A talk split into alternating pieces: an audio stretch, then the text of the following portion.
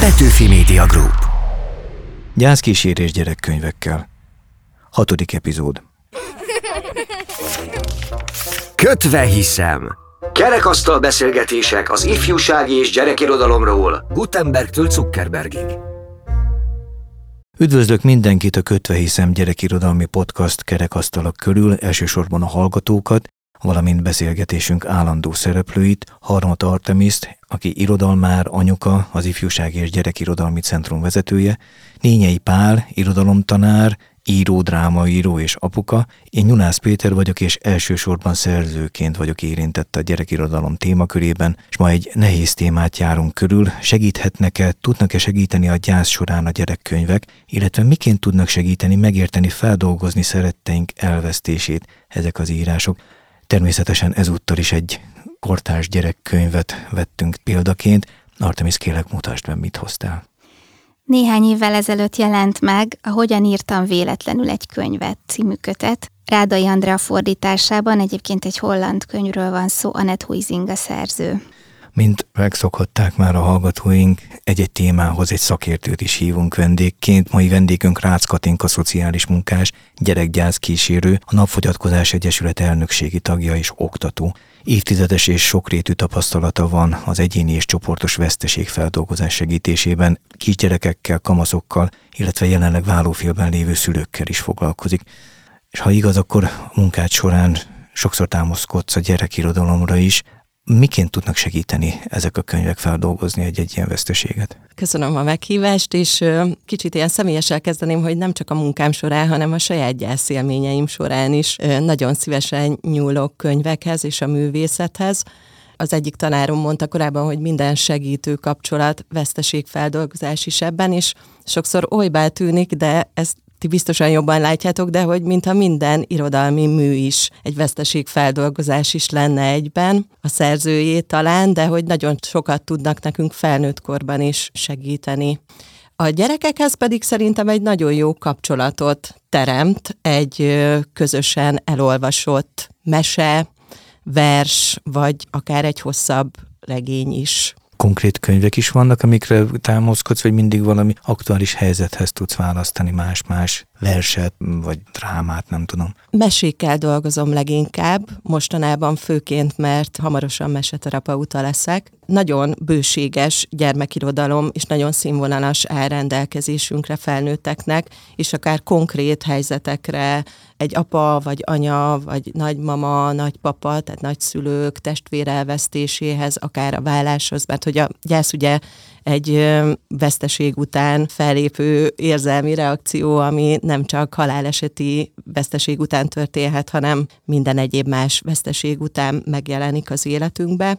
És konkrétan, amit megemlítenék, az a Nagypapa szigete című képeskönyv, amit nagyon sokat lapozgatunk kisgyerekekkel, leginkább hat éves kor környékén, de szerintem egészen felnőttkorig működik mert simán bárkinek bármelyik könyvet a kezébe merném adni, és biztos vagyok benne, hogy segítene, és ezzel kapcsolatban szintén egy mesét mondanék, vagyis nem fogom elmondani, csak a kezdő sorát, de hogy van egy mese, amit ezen a felnőtt csoporton el szoktam mesélni a résztvevőknek, ez Lázár Elvin, az élet értelme, és azzal kezdődik ez a mese, nem tudom egészen pontosan idézni, de hogy gyermekkoromban hallottam egy történetet, és nem mondom, hogy akkor megértettem minden ágát és bogát.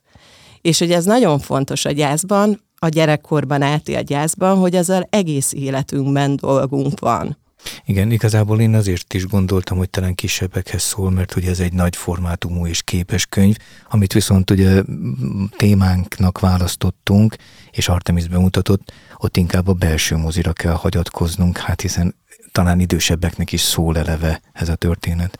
Így van, a 13 éves Katinka története ez a regény, aki három éves korában vesztette el édesanyját a történet szerint, és az a kérdésem, engem nagyon érdekelne, hogy Katinka erről mi a véleményed, hogy én úgy olvastam ezt a könyvet most újra, hogy minthogyha ez a kislány ugye annak idején nem élhette volna meg a gyászát, és pont arról szól a történet, hogy most dolgozza föl apránként, amiben ugye Lindvin egy különleges írónő karakter, a szomszédasszony segít neki.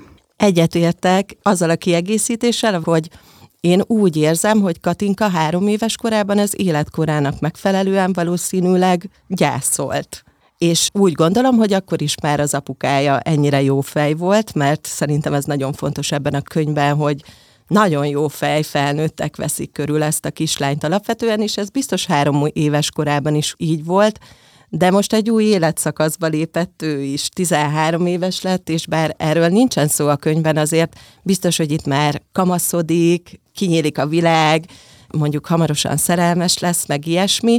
Ez szerintem egy nagyon jó életszakaszt is választott az írónő annak a bemutatására, hogy igen, itt most újra dolog van ezzel a gyászsal. Én regényként nagyon értékeltem azt az írásmódot, ahogyan a szerző megközelíti ezt a témát, ugyanis annyira finoman szövi össze ezt a két szálat, az íróvá válás útját, amiben szintén segíti őt Lindvin, aki egy természetközeli hölgy, aki kis botocskával kavarja meg a teáját, és mindig valamit ültet a kertben, tehát ugye a növekedés irányába viszi a történetet, vagy a, vagy a saját életét is közben pedig egyre több mindent megtud a saját magáról, az édesapjáról és a kettejük gyászáról, hogy hogyan fogadhatnak be egy harmadik, vagyis negyedik szemét az életükbe, hiszen van testvére is. És hát ami velem történt a könyv kapcsán, az szerintem eléggé különleges, hogy nagyon megdöbbentett engem, hogy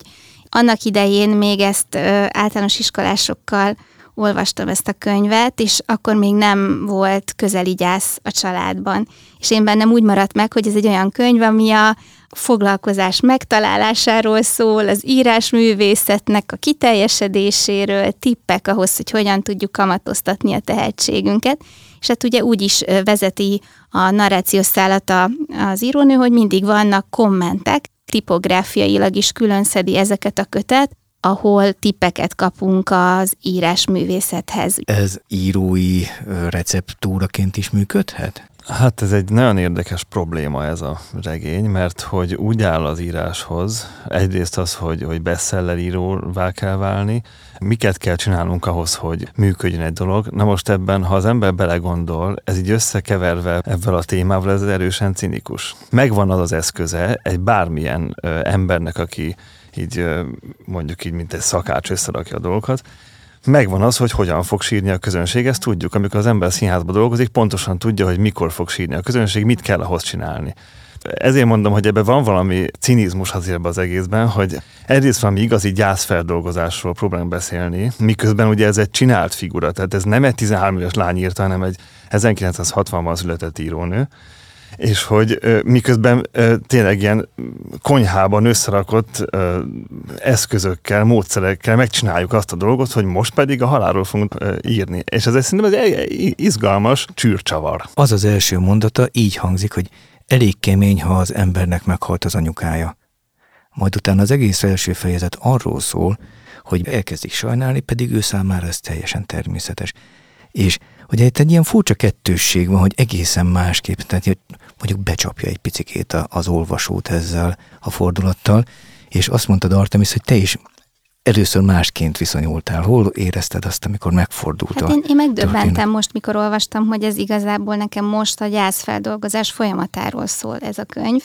Viszont abban Palival egyetértek, hogy nagyon patika mérlegen súlyozza ki a szerző azt, hogy a serpenyő mindkét oldalába helyezzen adagokat ebből a kétfajta folyamatból, és hogy ezek hogyan érnek össze harmonikusan. Egyébként a kislány, a hős beszél erről, hogy milyen érdekes, amikor moziban vagyunk, vagy amikor valamilyen alkotást készítünk, akkor tudjuk, hogy mire fog sírni majd, mitől hatódik meg a néző vagy a hallgató, és hát ennek vannak technikái, ezt meg lehet tanulni, és itt említ egy német ö, dalénekest, akinek utána néztem, rendkívül hatásvadász zenei eszközökkel dolgozik, és ilyen melódiái vannak, igen, arra mégiscsak sír még Lindvin is, aki egy művelt hölgy. Még ezt mondok, hogy azért ez a regény, ez a édes mostoha típusú regények körébe tartozik. Van egy szomorú helyzet, meghalt az anyuka, és akkor jön az új anyuka, és akkor a végén happy end, van egy pici csavar, hogy akkor eltávolodnak egymást, aztán még csak hoppot vagyunk.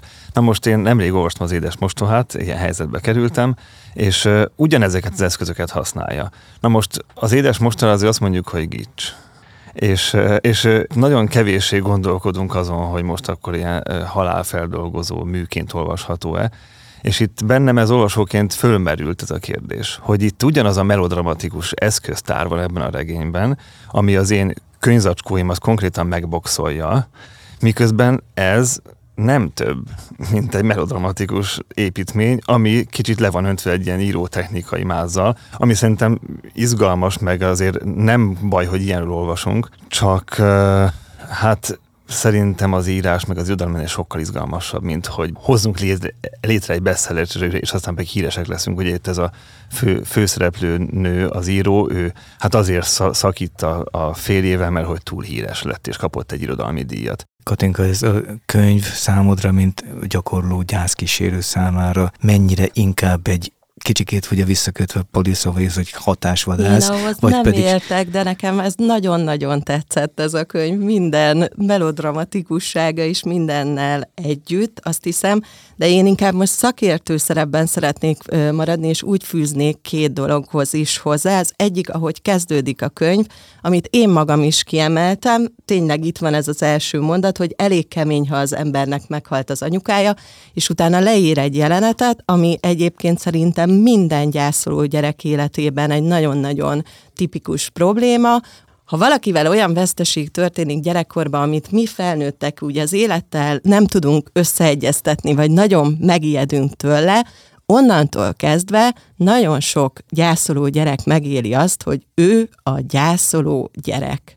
És ezt várja el tőle a környezete úgy kap vigasztalásokat, meg úgy szólnak hozzá akár kedvesen, vagy kímélik, vagy várnak el tőle viselkedési formákat, hogy az nem érzi igazságosnak, mert ő nem csak egy gyászoló gyerek, sőt szerintem nagyon fontos az, hogy kísérjük az örömeiben, a felépülésében és a más jellegű tevékenységeiben, és a másik az, hogy amit itt leír itt a bevásárló központba, hogy kiderül, hogy nincs anyukája, és onnantól kezdve a hölgy, az eladó hölgy totál más, hogy kezeli, meg kifizeti helyette az oknit, meg ilyenek, ez rendkívül rosszul esik egy gyászoló gyereknek, és az életben is ilyen nagyon-nagyon sok történik. Én irodalomkritikusként inkább hiányokra emlékeztem, erre a kidekázásra és erre a kimódoltságra, viszont most annyira értékelem benne azt, hogy olyan nézőpontból mutatja meg a gyász folyamatot, ami egyébként nem ennyire tapintatos, nem ennyire finom, nem ennyire rétegzett az egyéb ifjúsági regényekben. Tehát ö, említhetnénk itt ugye a esznek-e a halottak epertortát, ott például egy nagyon kemény, inkább egy ilyen fricskával, inkább egy ilyen megbotránkoztató attitűddel narrálja a, a kiskamasz hős a történetet. Itt nagyon fontos kérdés az, hogy ez a könyv elhiteti velünk, hogy egy kislány írta. De ezt a könyvet igazából nem egy kislány írta, ez egy olyan elbeszélő, amit egy komplett író hozott létre. És itt az szerintem a nagy, nagy kérdés, hogy az, ahogy ez a, ez a fiktív elbeszélő, aki egy fiktív kislány beszél, ezt mégis csak úgy adja be nekünk a regény, hogy ez egy igazi kislány, akinek tényleg meghalt anyukája. Én erről beszélek itt, hogyha az ember gyászkísérésről, meg, meg ilyesmiről akar beszélni, akkor nem biztos, hogy ez a fajta fikciós játék a legalkalmasabb rá, mert ezek, ezek, egy, ezek egy érett felnőtt problémái, amiket pont úgy belevetít a 13 évesbe, a saját hősébe, akivel ugye az író úgy játszik, hogy akar, olyat csinál, amit akar be, belőle, de itt, itt ami nekem hiányzik az, hogy ez már nincsen reflektálva nekünk el kell hinnünk, hogy ezt egy 13 éves kislány írt, és vele kell együtt éreznünk. Erre mondom, hogy, hogy van benne egy ilyen nagyon fura csavar ebbe az egész regényben, mert akkor lenne igazi, hogyha végén kiderülne, hogy gyerekek, ezt a kislányt igazából ezt én írtam. De Pali, hát az írók nem így játszanak velünk mindig, hogy hát különböző igen, fikciós csak, kereteket igen, ötlenek ki. Csak éppen, csak éppen, hogyha már megvan ez a, itt, ma, itt most túl sok csavar van már. Tehát, hogyha, hogyha van egy írónő, aki egy, egy, egy kislányt írni tanít, aki éppen a gyász dolgozza föl, akkor ennek az én szakmai igényességem, bocsánat, ezt mondtam, akkor viszont már az írónak is reagálnia kell, hogy ez, ez a kislány ez nincs ez egy fikció ez a kislány, és, és éppen azt mondja, amit én gondolok, és én megpróbálok kislány lenni, de nem biztos sikerül nekem. Ezzel nem értek egyet. Nekem egy kis tanítványom, a hatodikos lány megírt az első kritikáját erről a könyvről, és ő is azt emelte ki, hogy hát ez segített neki az írói módszerek tudatosabb átgondolásában, hiszen Katinka egy nagyon tudatos hős, tudatosan megy át a szomszédba, megmondja, hogy író leszek, és én is ezt gondoltam, hogy nagyon jó helyzete van ahhoz képest, amivel meg kell birkóznia, mégiscsak jó helyzetből indul a, a felnőtteket tekintve is, amit említettetek, de itt én ezt nem várom el, hogy ne legyenek ilyen trükkök. Tehát visszatérve ez a kislány azt emelte ki belőle, hogy ő tanult ebből a történetből írni, és ez, éppen ez a tudatosság ragadta meg, ő is ezáltal tudatosabbá vált ebben a vonatkozásban. Mondhatni szerencsének, hogy egy 12 éves hölgy járt itt nálunk, Porcsin Gréta, aki elolvasta ezt a könyvet, és hallgassuk meg, hogy ő miként élte meg olvasóként ezt a könyvet, és hogyan tudta vagy tudja összekötni a saját veszteségével. Nekem ez nagyon tetszett, mert ugye alig bírtam letenni, és hát ez a legfontosabb része szerintem az, hogy így ennek a lánynak ugye meghalt az anyukája, és hogy nem tudat alatt ő így dolgozta föl. Nekem azt tetszett a legjobban benne, hogy ez a mostoha anyuka nem ilyen, nem tudom, így ki akarja őket így idézősen rakni, hanem pont minél többet ne akar tenni azért, hogy ne legyen másabb, mint az eredeti anyukája, és hogy belemegy abba, hogy jó, akkor nézzük meg azt a régi felvételt, és nem tudom, szóval nekem ez nagyon tetszett benne, hogy ez a lány tényleg szereti azt a mostoha anyukáját, és még nem úgy, mint a hambipőkébe, hogy ilyen borzalmas az egész, hanem szerintem ez tök cuki benne, hogy ilyen aranyos. ugye egy írónőhöz jár el, írói fogásokkal ismerkedik ez a lányka, és hát mire ugye valójában ugye feldolgozza anyukájának a hiányát, illetve az új anyukájának az érkezését, valójában megszületik a könyv. Hát igen, mert ugye azt írja, hogy nagyon kemény, ha meghal az anyukája, de utána meg ilyen tök nagy ellentét van benne, mert utána meg azt mondja, hogy nem is emlékszik rá, hogy milyen volt, és így neki ez egyáltalán nem fura, hogy mindenki azonnal mondja, hogy hú, de sajnálja, de ő meg semmiet nem érez, és le is írja, szóval nem tudom, ez egy kicsit ilyen fura volt, hogy így azt írja, hogy hú, de kemény, de közben meg semmit nem érez az iránt, hogy ez kemény lenne. De mintha csak lassan tudatosulna benne anyukájának a hiánya, nem? Hát igen, mert ugye először azt írja le, hogy ugye egyáltalán nem teszi, de ugye minél jobban belemerül ebbe az egészbe, hogy hú, na akkor neki fekete haja volt, hú, a, nem tudom, amikor ennek az Evelynnek az esküvőjén volt, akkor ott nagy hasa volt, akkor született meg az öccse. Lehet, hogy ez egy kicsit kemény kérdés. Te veszítettél már közeli hozzátartozódat? Öm, igen, nekem a két éve halt meg a nagypapám, és hát nekünk elég nehéz, Szóval itt most tartottunk egy kis szünetet. Hogy hogy érzed, hogy egy ilyen könyv elolvasása, egy ilyen helyzet megismerése mennyiben segíthet? Hát szerintem kicsit így megkönnyíti a dolgot, mert azért így leírja, hogy azért ebből fel lehet állni, tehát hogy nem kell ebbe így teljesen beleroskadni, hanem pont, hogy így hát ebből tanulni lehet, és hogy pont ebből így fel kell állni, és meg kell könnyebbülni, tehát hogy nem szabad így beleragadni ilyen erősen, tehát hogy így ki kell ebből jönni, és így kicsit ki kell zökkenni ebből az egészből, és hát az nehéz, az biztos, meg sok idő kell hozzá, de egy idő után azért el lehet így engedni egy kicsit, de nyilván, hogyha olvasunk egy ilyen könyvet, vagy látunk egy ilyen filmet, akkor így egyből így felszakad ez a dolog, és nehéz, de azért ki lehet verni. Én arra gondolok egyébként, hogy talán azt nehéz átfordítani, amikor az ember a veszteség helyett a nyereség oldaláról közelít, hogy hiszem velünk lehetett, ismerhettem őt. Neked ez a könyv segít egy ilyen gondolati váltást megtenni? Hát nem azt mondom, hogy így sokkal egyszerűbb lenne, csak azt mondom, hogy így olyan teljesen, mint hogyha ez kicsit így rólam szólna, tehát hogy így, mint hogyha én lennék benne, meg ugye ezt többször le is írja ez a mm, író, hogy hogyha tényleg valahogy mindenki megtalálja magát egy adott történetbe, és hát ö, én szerintem ennél közel még nem találtam, tehát nekem is nem meg, meg hogy így én is így hát sok dolgot szeretek róla megtudni, meg tudom is persze, meg én is sokat beszélek róla anyával, úgyhogy én is ezt csinálom, csak neki az anyukája, nekem meg a nagypapá, neki nyilván sokkal közelebb, csak hogy ő nem ismerte annyira, tehát hogy három éves korban, hát szinte senki nem emlékszik az anyukájára, hogy milyen volt, tehát hogy neki kicsit ilyen csak tudja, hogy meghalt, de ha nem mondanák neki, akkor nem tudná nagyon, hogy volt. Nyilván rájönne, mert rá tud jönni, de hogy úgy nem tudna róla nagyon semmit, ha nem mesélik neki. Azt gondolom, hogy Katinka sokszor találkozhatsz hasonló szituációval. Nincsen varázspálca. Általában egy gyászoló gyerek az élményével egyedül marad. Abban a közösségben, ahol ő van, általában nincsen másik gyászoló gyerek, erre sorsdás csoportokban van lehetőség találkozni, és ilyen történeteken keresztül. Ebben szerintem nagyon jól le vannak írva érzelmi állapotok, amikből a gyerek megértheti a saját viselkedését. És ami miatt szintén nagyon tetszett nekem ennek a könyvnek a nyitó mondata, mert hogy mi se finomkodunk mondjuk egy kamas csoportban, ott már rögtön az első alkalommal, hiszen mindannyian tudják, hogy miért vannak itt, és ezt így ki is rakjuk az asztalra, hogy most egy elég kemény helyzet miatt alakult ez a csoport.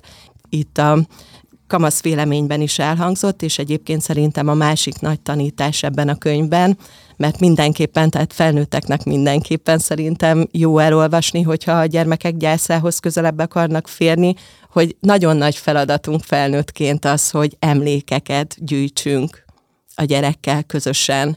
Tehát, hogy az hiszem, hogy nagyon élesen elválnak egymástól a dolgok.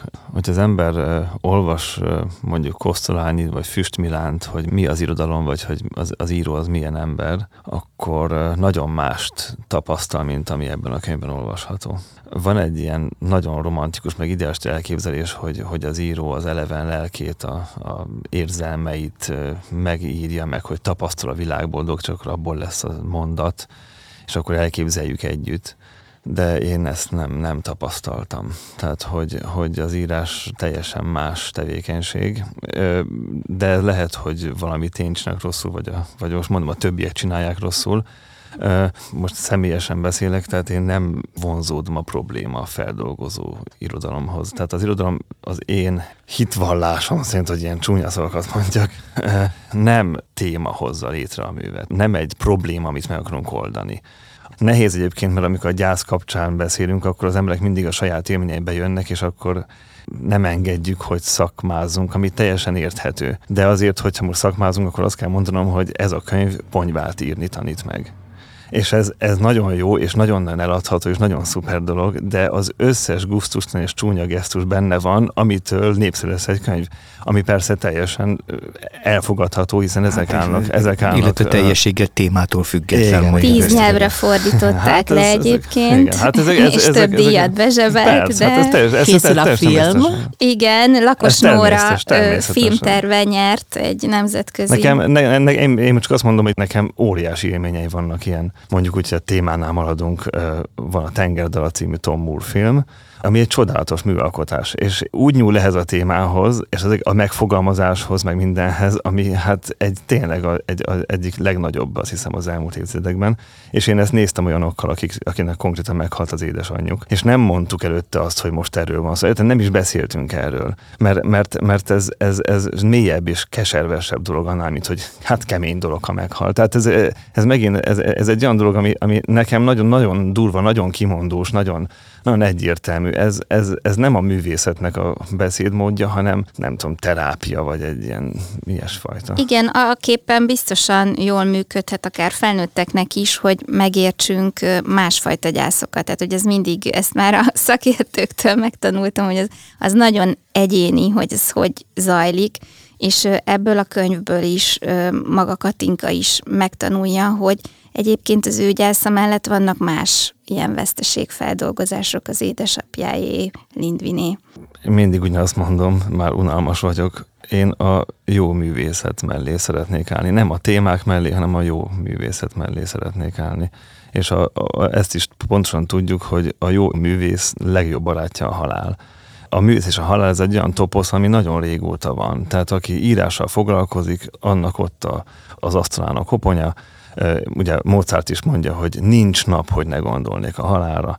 Tehát ez, ez, ez csak ezért alkotunk, mert tudjuk, hogy meg fogunk halni. Ez egy, ez egy igen fontos gondolat, ami, hogyha csak úgy gondolunk a halálra, mint valami leküzdendő problémára, amit fel kell dolgozni, akkor elfelejtjük, hogy a mi civilizációnkat és kultúránkat a halandóságunk mozgatja. Valószínűleg azért ilyen direkt módon szólnak ezek a könyvek a kamaszokhoz, mert éppenséggel elválasztottak ettől a témától, mert nem férnek hozzá, nem látnak mintát, és ezért kell így kipakolni a kirakatba. Visszatérek az első kérdésünkre, zárszóként mondjuk így Katinkához fordulva. Érdemes keresni azokat a könyveket, amelyek segítenek feldolgozni egy-egy ilyen helyzetet, egy veszteséget? Mindenképpen egy közös beszélgetés elindításához, akárhogy mondjuk valamilyen hangulatba kerüljünk, vagy megnyugodjunk, vagy együtt legyünk, odaadjuk, magunk elolvassuk, szóval, hogy mindenképpen a gyógyító művészet szerintem mindig itt volt számunkra. Nagyon köszönjük, hogy te is itt voltál velünk a Kötve hiszem gyerekirodalmi podcast mai felvételében. Rácz Katinka szociális munkás volt a vendégünk, állandó munkatársunk, Harmat Artemis, irodalmár, Nényei Pál, irodalomtanár, és a podcast munkatársai voltak Horváth Gergely, Péceli Dóri, Szemők, Bálint Rédl, Ádám, és nevükben is köszönjük a figyelmet. Olvassátok a mesecentrum.hu online gyerekirodalmi magazinunkat, és iratkozzatok fel a Magyar Kultúra Podcastok csatornájára, ahol megtalálható a Kötve hiszem gyerekirodalmi podcast többi epizódja is. Hallgassatok ide, olvassatok sokat. Petőfi Media Group